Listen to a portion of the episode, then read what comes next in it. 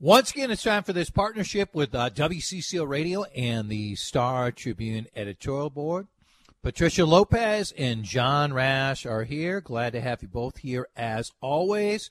Pat, I'm going to start with you. Let's start locally this segment in Minnesota, then we'll move to uh, what's taking place in D.C. next. We have the governor's budget. We have a very different view with Republicans. I was joking yesterday with Tom Hauser from Channel 5. Let's already schedule the special session. Let's already schedule the second special session.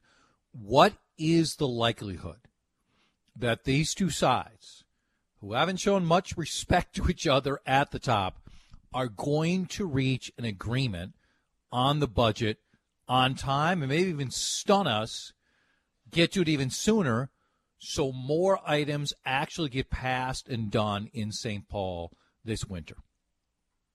Well, I mean, I don't have a crystal ball. Um, and I think, you know, you can get as many different interpretations of when they're going to finish up as, as there are people. The important thing I think to keep in mind is that um, there there must be some headway made, however they do it. Um, and it seems that the budget that the governor has proposed is is balanced in some ways. I know the Republicans don't want to see a tax increase, but frankly, they never want to see a tax increase.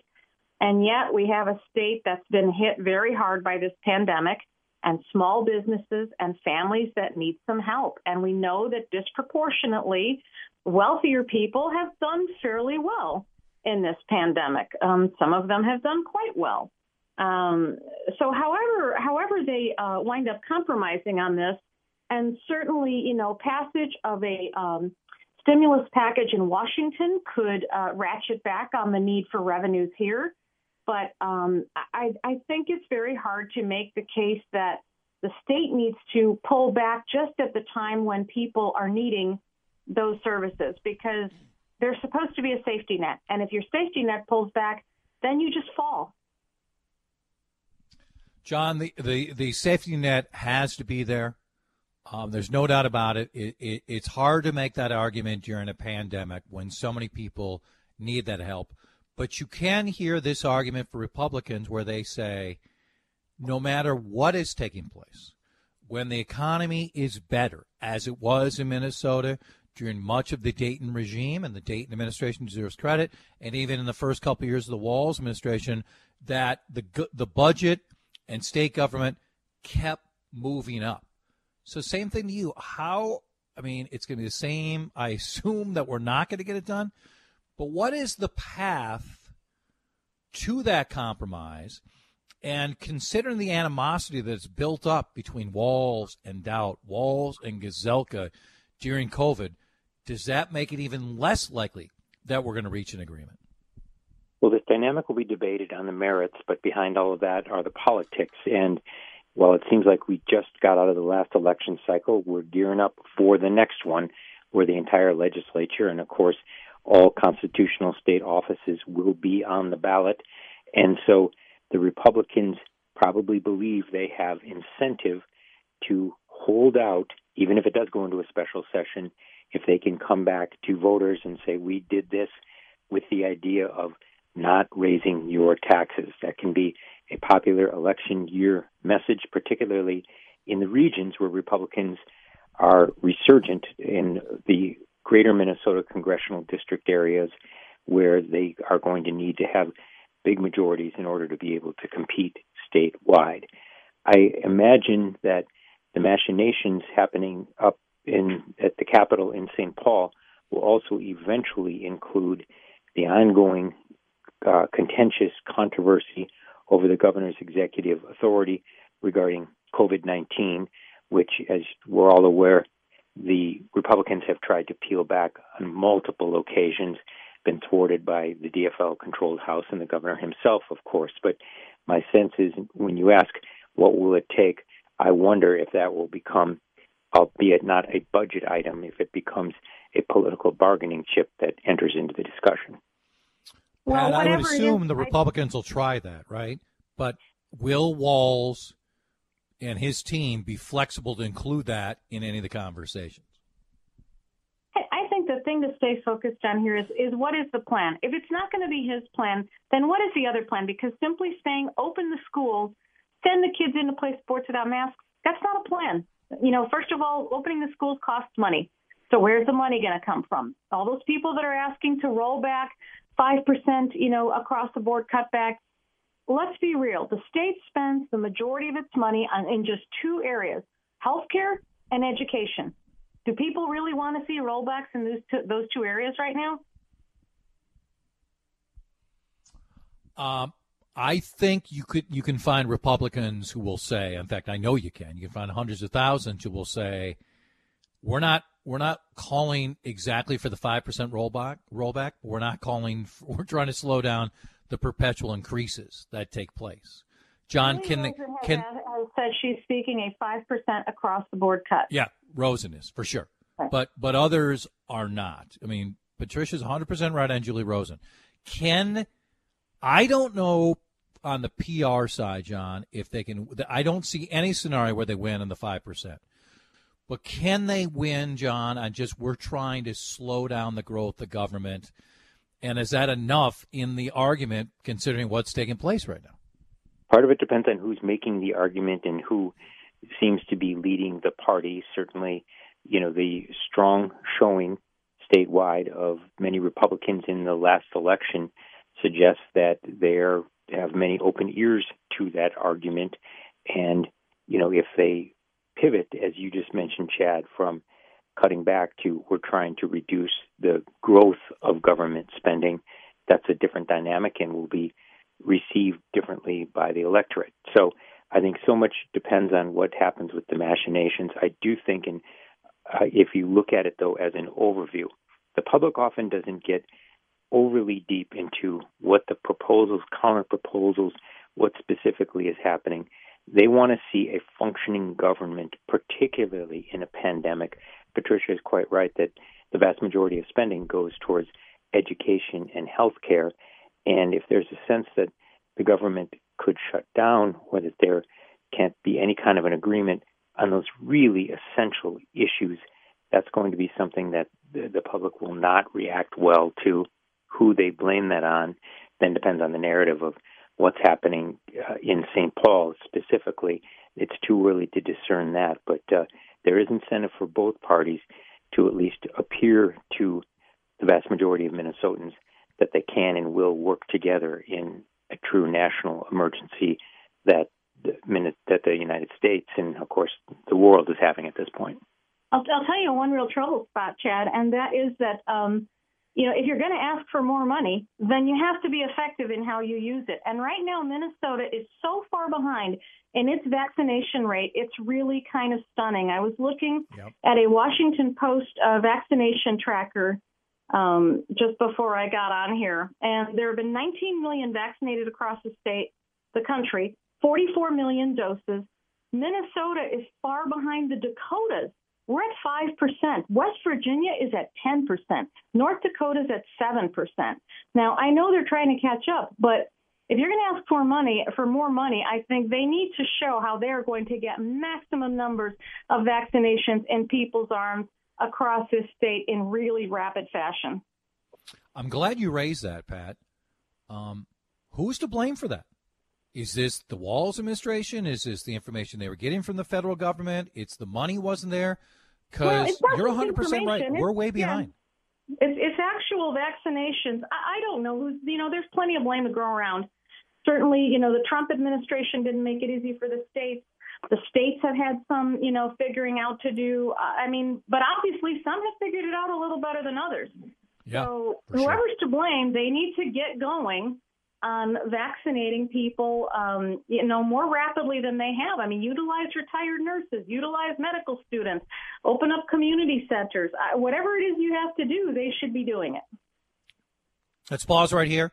Look to D.C. impeachment, and then uh, at the national level on the vaccination conversation. More with Pat Lopez and John Rash from the Star Tribune here on CCO. The latest construction time is 151. Time to see if your home's windows and insulation are as energy efficient as they could be. So we finished last segment on vaccine numbers and where Minnesota ranks, and it's uh, it's woeful.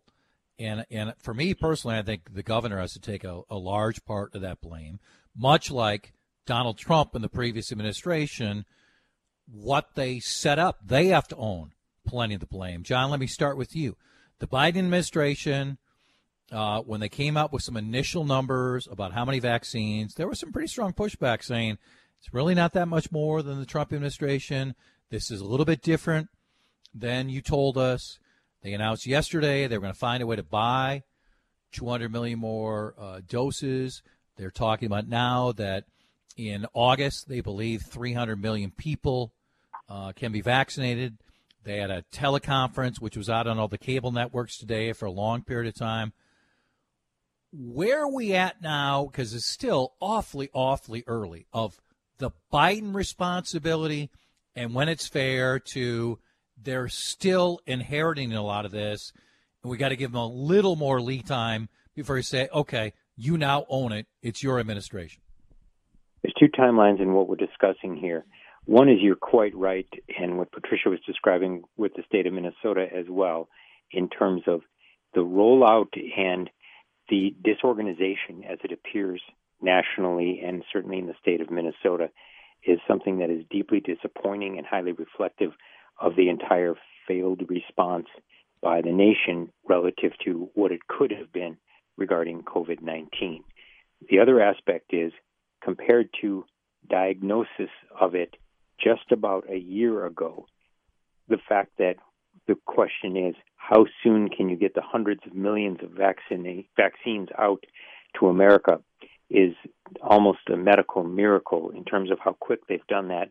And if indeed the nation, although this seems achingly far away at this point, but has enough for every person who is willing to get vaccinated by August, relative to the speed at which they initially thought that it may happen, that is extraordinary progress. Credit to the scientists and to the very hardworking government officials, however messy the process has been, We're hopefully going to get that taken care of.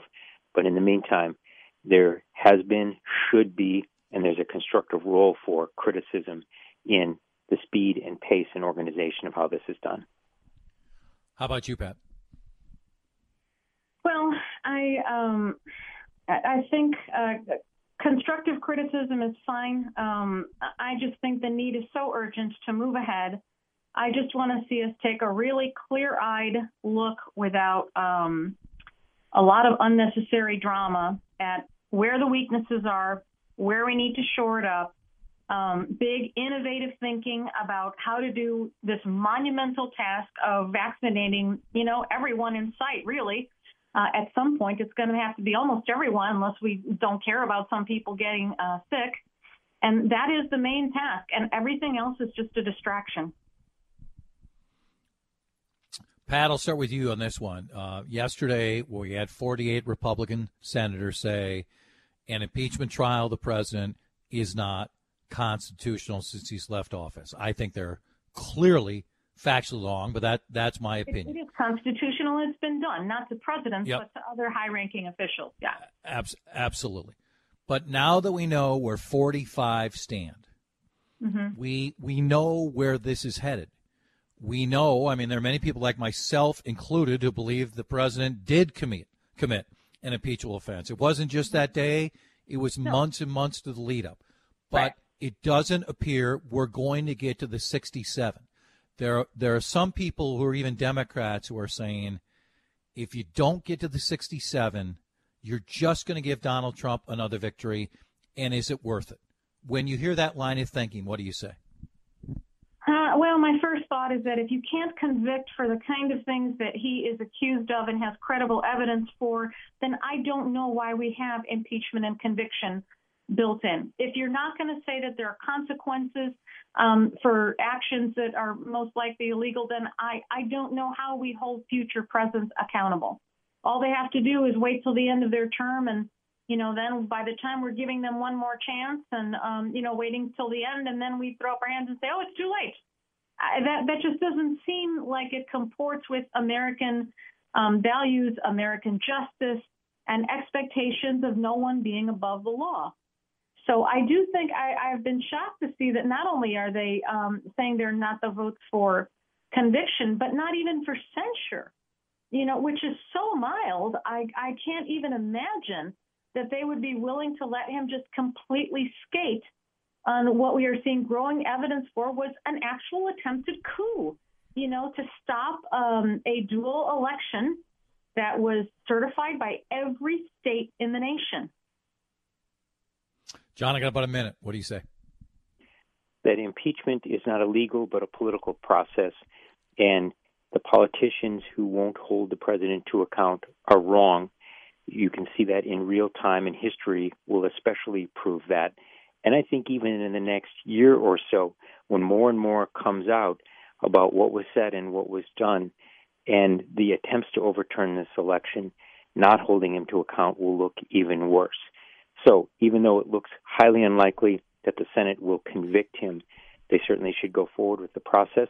And those senators voting out of their conviction, as Senate Majority Leader McConnell said at the time, should indeed hold the president to account. It's the American way. It sends a, the right signal domestically and certainly internationally as well.